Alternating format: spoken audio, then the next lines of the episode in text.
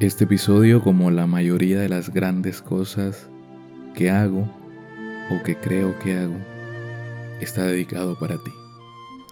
Siempre está dedicado para ti. Gracias por el legado que has dejado en mí, abuelita.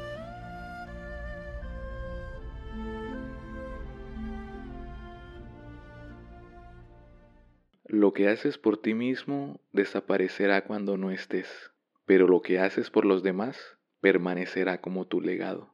Perderse para encontrarse, un podcast de John Ricardo. Hola, ¿qué tal? Sé muy bienvenido o bienvenida a un nuevo episodio de Perderse para encontrarse, la guía para hacer cuando no sabes qué hacer. Yo soy John y como cada lunes estoy aquí para acompañarte en una aventura más, en un episodio más, en un análisis más, en un espacio de crecimiento más. Parece que esto no va a tener fin nunca. Y si es la primera vez que escuchas uno de nuestros episodios o tienes una memoria peor que la mía, te digo que este es un espacio donde aprovechamos las buenas historias las historias entrañables, las historias divertidas, las historias de nuestra infancia, las historias llenas de kung fu y sobre todo como estas, una historia reguete bárbara. bárbaro! Para aprender un poco más sobre salud mental y desarrollo personal. El día de hoy culminamos con la trilogía de Kung Fu Panda y también con esta trilogía que he bautizado Cómo aumentar tu amor propio.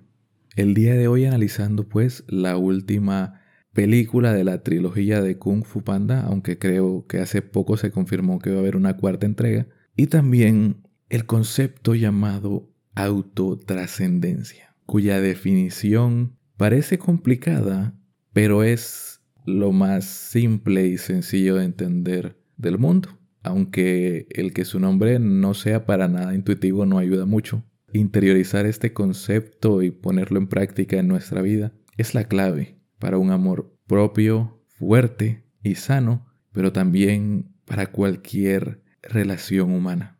Kung Fu Panda 3 es una película animada del 2016. Vaya, creí que era más vieja.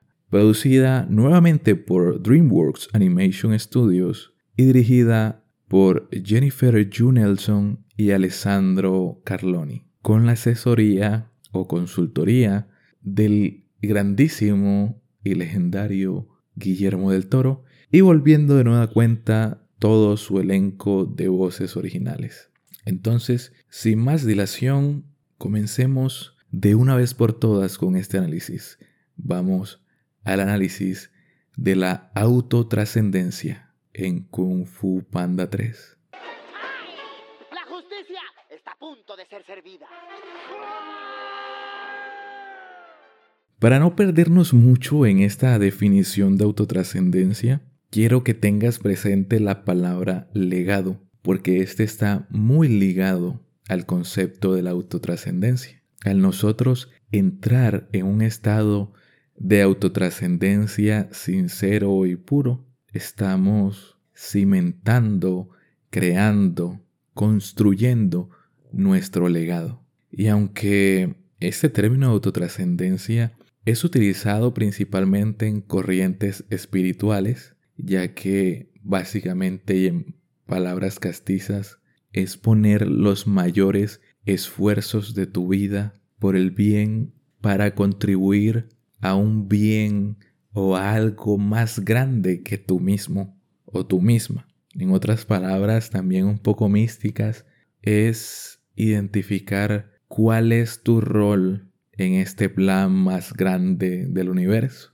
Pero también muchas corrientes de la psicología tienen su explicación o su aporte a este concepto, que no solo es necesario para consolidar nuestro amor propio y nuestras relaciones, sino también para sentirnos realizados, para combatir el sentimiento de vacío y sin sentido en nuestra vida. Según el psiquiatra austriaco Viktor Frankl, la espiritualidad es la parte de la humanidad que nos separa de las demás especies. Por lo tanto, uno no puede convertirse en una persona, entre comillas, realizada hasta que no sea capaz de autotrascender. Esto quiere decir de comprender cuál es nuestro lugar en el orden superior de las cosas. Es más, tiene hasta una frase muy célebre que dice que la esencia de la existencia humana es la autotrascendencia, porque ser persona es estar dirigido hacia algo o hacia alguien. Yo lo definiría como lo definen en una de mis series de anime favoritas de toda la vida y de estos últimos días también, ya que un amigo la está viendo y me la recuerda cada que avanza en la historia y créeme que ha avanzado muy rápido. Y es que yo soy uno con el universo y el universo es uno conmigo. No somos más que una porción dentro del todo, pero uniendo todas esas porciones podemos obtener el mundo y su existencia. Y bueno, esta serie pues debería tener su propio análisis o sus propios análisis porque da para varios episodios, pero es básicamente eso. Si bien en el episodio 38 y 39 hablamos mucho de nuestro interior, de nosotros mismos, no hay que olvidar que somos parte de un mundo que es muchísimo más grande que nosotros, pero del que somos parte y somos parte importante. Por eso es tan genial que la autotrascendencia esté aquí al final, porque no puedes trascender sin ser. Y wow, eso sonó fantástico y hasta un poco místico pero no es tan complejo. No puedes entregarte a un fin mayor o a alguien más sin ser alguien, sin tener algo que entregar. Tienes que ser, que vivir, no solo estar en modo supervivencia. Tienes que estar en paz contigo para poder dar algo a los demás. No es dar de lo que no tienes, sino cultivar un amor propio en ti para compartirlo con las demás personas. La autotrascendencia es algo presente principalmente en la paternidad. Los padres y las madres trascienden a través de sus hijos. Claro, si tienen un orgullo sano, pero si quieren vivir a través de sus hijos, pues eso ya no es autotrascendencia. Pero bueno, entrando en materia de la trama, la película comienza con la pelea entre Unwei y Kai en el mundo de los espíritus y se introduce enseguida el conflicto, el poder y, y la búsqueda de la película. Aquí en los primeros dos minutos ya sabes qué es lo que va a pasar en toda la película. Porque un güey le dice, entre otras cosas, que cuando vas a entender que mientras más tomas, menos tienes. También se introduce el concepto del chi y pues se presenta el mundo de los espíritus, que es donde se llevará a cabo la pelea final. Recordemos que Kai es este general guerrero que fue compañero de armas del maestro Unwei, que es la tortuga, y que básicamente roba el poder espiritual de las personas para hacerse más fuerte. Que pues no hace falta hacer un análisis súper, súper detallado para saber qué es lo contrario a la autotrascendencia. Y luego de que Kai derrota a Unwei este le dice que nunca fue su destino detenerlo, pero encausó a alguien más en ese camino. Ya desde aquí, ya un poco más implícitamente, o sea, de forma más sutil, se nos va mostrando con el personaje más sabio de toda la saga que a veces nuestras acciones más importantes, más relevantes, no van a ser para con nosotros mismos o con nosotros en el centro del protagonismo, sino para hacer brillar a alguien más. Ya desde aquí la película nos está diciendo que la autotrascendencia es ser parte de algo más grande que nosotros mismos. Y entonces, volviendo al mundo de los mortales, vemos como Chifu le pasa la estafeta a Po. Él será el nuevo gran maestro del Palacio de Jade. Va a transmitir y multiplicar el kung fu a otros. Aunque a la hora de dar su primera lección nos damos cuenta que no es tan bueno haciéndolo. Algo que medio se contradice con la entrega anterior donde pelea utilizando a todos sus compañeros, pero bueno, esto no es un análisis de la trama de la película. Así que nos quedamos con que Po no es tan bueno siendo maestro, aunque es el guerrero más fuerte. Y vamos viendo cómo en esta peli se siguen explorando las enseñanzas de las entregas anteriores, el proceso de desarrollo personal, el proceso de sanación, el proceso de mejorar tu salud mental y emocional, como le quieras llamar, no es algo cíclico, no es como un nivel de Super Mario que terminas con uno y comienzas con otro, sino que es algo que va evolucionando en conjunto. Sé que suena muy rebuscado, pero yo lo pondría como un cubo de Rubik, donde para armar un color tienes que estar armando los demás al mismo tiempo. Porque si armas uno sin armar los otros, cuando vayas a armar los otros, pues dañas el color que ya habías armado. Y algo así va pasando. Mientras vamos trabajando en nuestra autotrascendencia, vamos a seguir evolucionando en nuestro autoconocimiento y en nuestro autoconcepto. Al igual que nosotros, es parte de un todo más grande. Y entonces en la película vemos que Poe sigue trabajando el autoconcepto cuando responde que está feliz con quien es. Pero esto no es del todo positivo, porque es una forma de mantenerse en la zona de confort. Estar feliz con quien eres no significa que debas dejar de buscar mejorar, como dice el legendario Spider-Man de Tobey Maguire. Trato de mejorar. No sin reconocer mi esfuerzo, no sin agradecer por mi vida, no porque deje de reconocer que soy valioso o valiosa, no porque ya me ame a mí, debo estancarme, debo conformarme. Y el autoconocimiento cuando Chifu le pregunta qué significa ser el guerrero dragón. Algo que Po ya creía que tenía claro, pues es una parte de él que vimos cómo directamente evolucionaba su entendimiento sobre este cargo de guerrero dragón en la segunda entrega. Pero al igual que el proceso de sanación, ser el guerrero dragón es algo que evoluciona, algo en lo que no necesariamente se llega a una meta. Y entonces, nuevamente el maestro Chifu nos introduce formalmente y pues también le enseña a Po qué es el chi, esta energía que fluye por todos los seres vivos. Y por cierto menciona que la maestría en el chi es la maestría de uno mismo. Entonces este chi, esta energía mística que sale de nosotros y afecta a lo que está a nuestro alrededor, es algo que se consigue con una maestría de uno mismo, con el dominio propio. En pocas palabras, Chifu dijo mejor que yo la introducción de este episodio.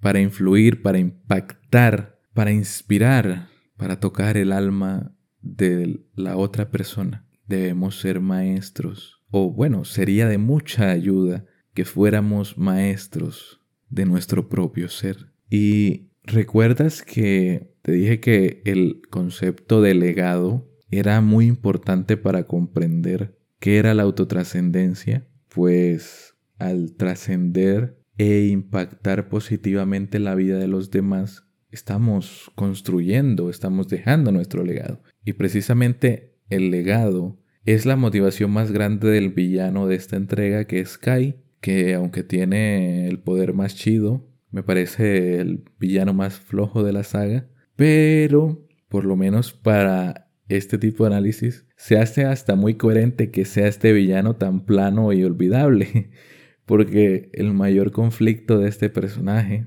es decir, lo que más le cuesta a este personaje, es que llega a un mundo que lo ha olvidado, es decir, su legado se extinguió. Nadie lo recuerda. Pero por otro lado, el legado de su antiguo hermano de armas, Wei, está más vivo que nunca. En las enseñanzas del Kung Fu, en el Palacio de Jade y en nuestro propio protagonista. Y es gracioso que nuevamente en escenas cómicas se nos diga algo muy serio sobre el personaje. En este caso con los patos o los gansos, sin tener la más remota idea de quién era Kai y sin temor a decírselo a la cara. Y creo que nadie en el resto de la película sabe quién es Kai, solo Po, que es como que el más friki del kung fu. Pero entonces también vemos que el legado de alguien que quiere tomar lo valioso de los demás para sí mismo se extingue, pero el legado de alguien que da y multiplica, como en el caso de un Wei,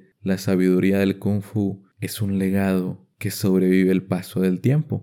Y no solo va a relaciones de maestro-alumno eh, y padres e hijos, sino que también en nuestras relaciones de pareja. Cuando se trasciende, cuando se pone en práctica esto que suena muy bonito, pero que es muy difícil de amar sin intereses, de estar feliz por el otro, sin que necesariamente estemos involucrados. Esa autotrascendencia es trascender en una relación. Es algo muy necesario y de lo que nadie habla para este mitificado amor bonito. Y no me enrollo más porque de esto vamos a hablar en el siguiente episodio y pues me piso la cola a mí mismo. Luego la película nos lleva hacia un panda medio que rozando la tercera edad llamado Lihan, que por cierto en inglés le da la voz la leyenda, el mito, el hombre, Brian Cranston, el mismísimo Walter White. Say my name. Heisenberg. Este panda está buscando a su hijo y se viene uno de los giros de guion más grandes de la historia. Así que esta saga tiene dos de los giros de guion, de los giros de drama más grandes de toda la historia del cine. Y es que ese hijo al que está buscando, en serio, si no has visto la película, pausa el análisis ya, porque este spoiler te arruina todo. Po es ese hijo que Lihan está buscando. Sorprendente, ¿no? Debió ser una sorpresa gigante. Sí. Y ya desde este punto se da inicio a una subtrama de la película que no trataré mucho, pero que tiene que ver con la autotrascendencia, es la trama de los dos papás de Po, el señor Ganso, el señor del restaurante de fideos, el que hemos conocido como su padre en las dos entregas, y Lihan, que es su padre biológico. Y nuevamente te recuerdo que una paternidad responsable es una buena forma de poner en práctica nuestra autotrascendencia. La autotrascendencia también conlleva redefinir nuestra identidad, expandirla, descubrir un poco más sobre nosotros mismos. Y al ser invitado a la aldea secreta de los pandas por su padre, un poco engañado en que allí iba a aprender a dominar el chi, pero no es así. Po agrega algo más a su identidad, algo que parece hasta tonto por lo evidente que es, pero es ser un panda. Pero en este caso, ser un panda, volver a sus raíces con amor y con orgullo. En la primera película vimos cómo el hecho de ser un panda grande y gordo. No soy un panda grande y gordo. Soy el panda grande y gordo. Era algo doloroso para Po. Era algo que marcaba negativamente su autoconcepto.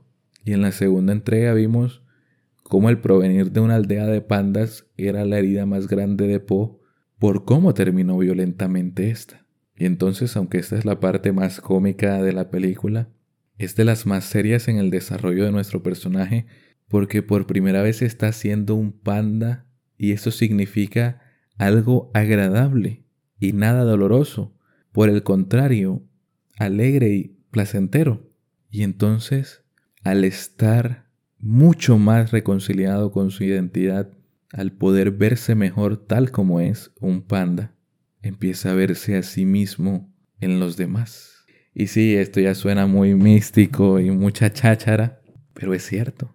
Nos cuesta muchísimo ver y entender algo tan simple, que el otro, que la otra persona es un ser humano como yo, con virtudes y defectos como yo, con tropiezos y aciertos como yo, y con su propio viaje lleno de turbulencias como yo.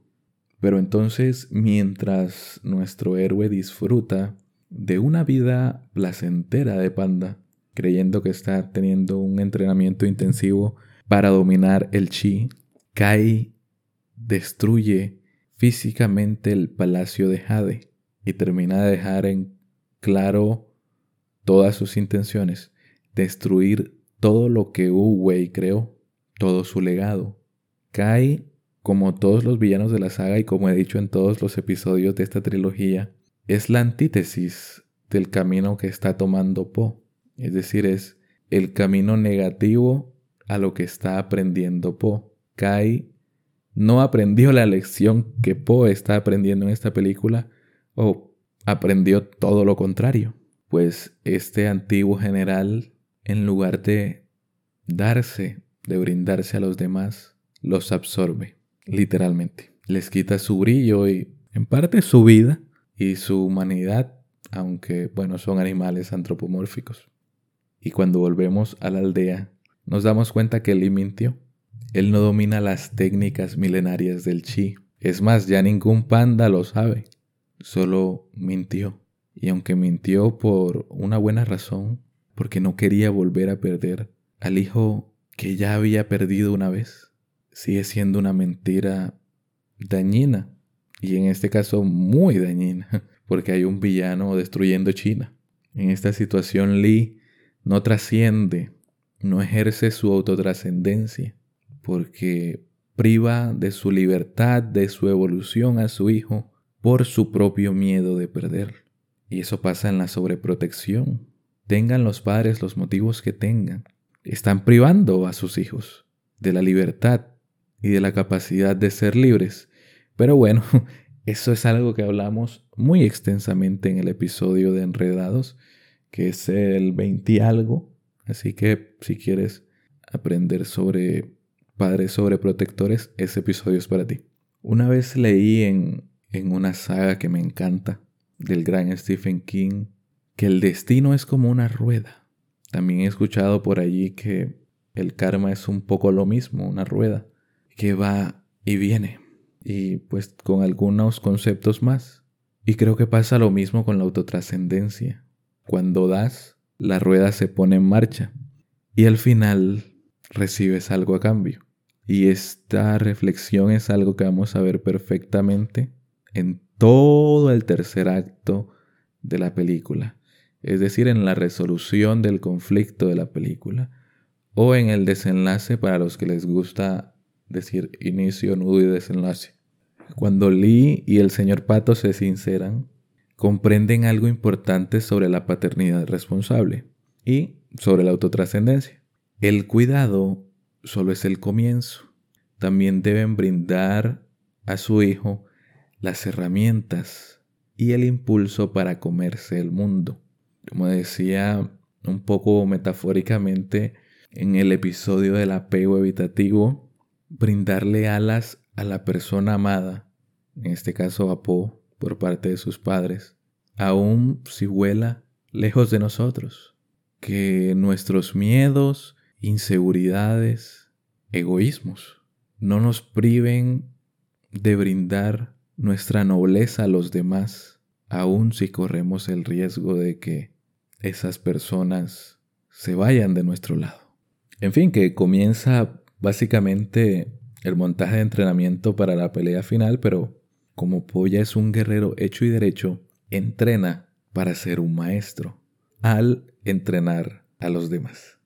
Y entonces mientras Kai se dirige desenfrenado a la aldea secreta que pues tan secreta no es porque Tigresa y Kai la encuentran muy rápido y muy fácil, los pandas de la aldea le piden a Po que les enseñe kung fu y aquí Po aprende lo mismo que Chifu aprendió al entrenarlo en la primera entrega. No tienes que convertir a tus alumnos en un clon tuyo, sino en la mejor versión de ellos mismos. Y esto como que en la autotrascendencia se rompe esa frase que es muy célebre, pero no es tan buena, a mi parecer, a mi parecer. Y es que trates a los demás como te gustaría que te trataran. Porque lo mejor es tratar a los demás como a ellos les gustaría ser tratados o como es mejor para ellos. Y como venimos del episodio del autoconocimiento, el ser auténtico es darnos cuenta que cada uno tenemos necesidades únicas y diferentes. Y entonces Po trasciende. Como maestro empieza a construir su legado, transfiere un conocimiento como es el kung fu, pero también el hecho de celebrar quién eres y buscar ser mejor, pero mejor siendo tú mismo, o sea, ser la mejor versión de ti mismo o ti misma. En fin, que llega acá y se da la pelea, toda la táctica de Po se va al garete porque no puede acabar esta película igual que la primera, ya que Kai sigue siendo un espíritu aunque esté en el mundo de los mortales, la llave dactilar Wushi. La llave dactilar Wushi. Ah, ¿conoces la llave? Fanfarrón. Fanfarrón. Shifu no te enseñó eso. Mm, no. La deduje solo. Así que Po se la aplica a sí mismo para llevarse a Kai de vuelta al mundo de los espíritus. Y aquí es cuando la rueda en su giro empieza a volver al punto inicial. Ya cual calco a la pelea final de Avatar, la leyenda de Ankh, Po está siendo convertido en estos muñequitos de Jade que utiliza Kai, está perdiendo la batalla espiritual. Y ni si se lo hubieran propuesto hubieran hecho un mejor homenaje a Dragon Ball Z, cual Genki Dama formándose, todos estiran su mano y le brindan un poco de chi a Po. Aquí es cuando la rueda de la autotrascendencia vuelve a su punto. Si te brindas al mundo, el mundo se brindará honesta y puramente a ti. Quizá en algunos casos no, pero créeme que muchos otros sí lo hará. Todos pueden brindar su chi al haber aumentado la maestría de sí mismos, al saber un poco más quiénes son, al haber ejercido el conocimiento propio. Cada uno empieza a enunciar una parte importante de su identidad, aunque en algunos casos sí sea algo muy poco trascendental, nunca mejor dicho, como esa pandita que solo decía bebé con rayas. Y esto hace que Po también aumente la maestría de sí mismo, descubre a mayor profundidad quién es. No solo es el guerrero dragón, sino que también es un hijo, un panda, un maestro, un amigo y muchas cosas más. Y así pues desbloquea el dominio del chi. Si yo creía que las habilidades de Po en el kung fu habían sido desarrolladas muy rápido, bueno, es el guerrero dragón, quizá por eso. Aquí en esta película se volaron la barda. Literalmente se volvió un capo del manejo del chi más grande que Kai, que estuvo 500 años ahí repasándole en el mundo espiritual. Entonces puede manipular su chi a tal punto de crear un dragón de chi. Y aquí vemos algo que te he ido mencionando en todos los episodios de que el yo ideal de Po está más cerca que nunca. Si analizas la vestimenta de Po cuando se vuelve un maestro que domina el chi, es muy similar, por no decir que es la misma que tiene en el sueño de la primera entrega, cuando sueña que es el guerrero dragón. Si ya escuchaste el episodio del autoconcepto, ya sabes que es el yo ideal. Y aquí vemos cómo el yo real de Po alcanzó al yo ideal de Po. Se ha convertido en eso que tanto soñó pero no llegó de un solo paso. Ha tenido tres películas para ir evolucionando y al final necesitó de los otros para terminar de llegar a su yo soñado. Y entonces derrota a Kai y la película pues como que no sabía cómo terminar y termina con todos practicando kung fu, bailando y manifestando su chi. Y aunque es como que de los finales más flojitos de la trilogía, tiene sentido el celebrarse y celebrar el estar juntos.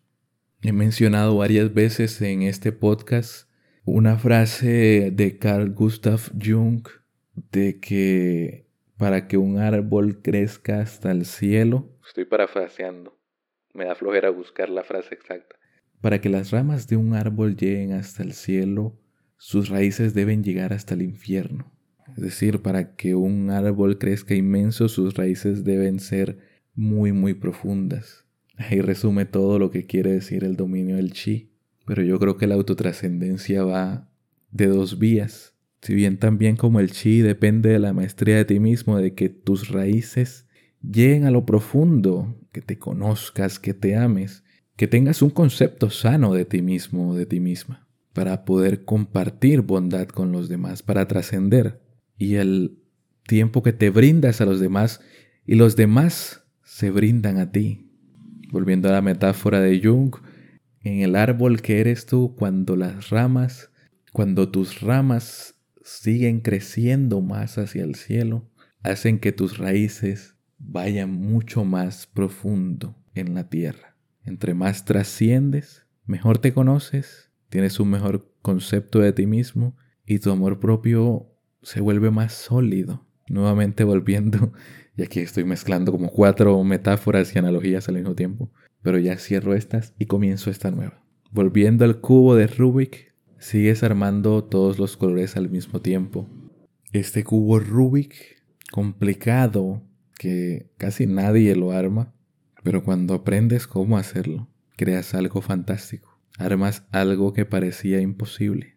Y cuando tienes el coraje, la valentía y el amor para trabajar tu autoconcepto, tu autoconocimiento, tu autotrascendencia y muchos autos más, también pasa algo bello y que parece casi imposible porque casi nadie lo intenta y de esos pocos que lo intentan, muy pocos menos lo logran. Y aunque la autotrascendencia parece algo grandilocuente y místico, sabemos que es un concepto que tiene sus orígenes en estas místicas, en esta sabiduría espiritual, pero es algo que para mí, bueno, para mí que soy tan fan de los pequeños detalles de la vida, está más presente en las pequeñas cosas, en nuestros pequeños actos diarios de bondad. Y en vez de estar pensando en algo rimbombante y súper fantástico, cuida de los pequeños detalles de tu día a día porque no sabes cuál de esos va a quedar para siempre en la mente y en el corazón de otra persona. Y como dijo uno de los héroes más grandes de todos los tiempos.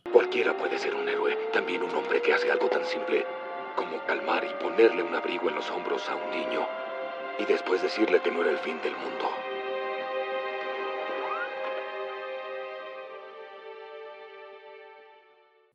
En conclusión y pues en resumen, la vida es más grande que nosotros mismos, así que date, bríndate al mundo, brinda tu bondad al mundo que lo está esperando y prepárate para recibir una respuesta adecuada. Dale a los demás lo mejor de ti, incluso si eso abre la posibilidad de que se vayan de tu lado. Recuerda que tu legado no se construye por grandes y estrafalarias acciones, sino por los pequeños detalles de tu día a día. No dejes que tus miedos, tus inseguridades o tu egoísmo te hagan quitarle la felicidad a otras personas. Y recuerda que como el cubo Rubik, la salud mental es un proceso complicado, pero maravilloso, y en el que estás armando muchas cosas al mismo tiempo. En fin, que yo fui John y esto fue perderse para encontrarse. Y hasta aquí el episodio del día de hoy, hasta aquí el análisis del día de hoy. Este fue el episodio 39 de Perderse para Encontrarse, la guía para hacer cuando no sabes qué hacer. Con esto concluye la trilogía de cómo aumentar tu amor propio y estamos a dos episodios de tomarnos un break de dos semanas. He decidido esto, que cada tanda de 12 episodios voy a frenar dos semanas para descansar un poco la mente de esto, mi muñeca y mi túnel carpiano también, para tener ideas fresquitas y pues como que la vida me dio este recordatorio últimamente al ver muchos de los creadores de contenido que sigo hablando exactamente de lo mismo, de llegar a ese punto de, de básicamente quemarse o estresarse de más por generar tanto contenido. No he llegado a ese punto de presión, pero yo no quiero llegar tampoco. Así que dos semanas no me parece tanto tiempo y pues cada tres meses, eh, pues dos episodios serían básicamente cada tres meses. No me parece tan seguido. Entonces quedan dos episodios más. Ya sabes que en el siguiente vamos a hablar de ese amor bonito del que tanto se habla en redes sociales. Si quieres apoyar al podcast y no sabes cómo, puedes hacerlo primero compartiéndolo con alguien más, con alguien que lo necesite Practica tu autotrascendencia compartiendo este episodio. Si lo escuchas en Spotify, ayudaría muchísimo que lo calificaras con 5 estrellas para que el algoritmo nos recomiende más. Si estás escuchando en YouTube, puedes suscribirte en el botoncito rojo de aquí abajo. Es completamente gratis. Y si le picas también en el dibujito de la campanita que está al lado, YouTube te manda una notificación, un mensaje cada que subamos nuevo contenido, así que no tienes que estar pendiente. Si quieres sugerirme un tema, decirme que no entendiste nada del episodio de hoy, decirme que estoy totalmente equivocado, felicitarme o simplemente saludarme. Me gusta que me saluden. O si tienes cualquier duda, para eso están a la orden el Instagram oficial del podcast que está aquí en la descripción y justo abajo de él está el correo oficial del podcast. Sin nada más que agregar, yo he sido John y si no nos volvemos a ver, buenos días, buenas tardes y buenas noches. Este episodio va para ti, abuelita.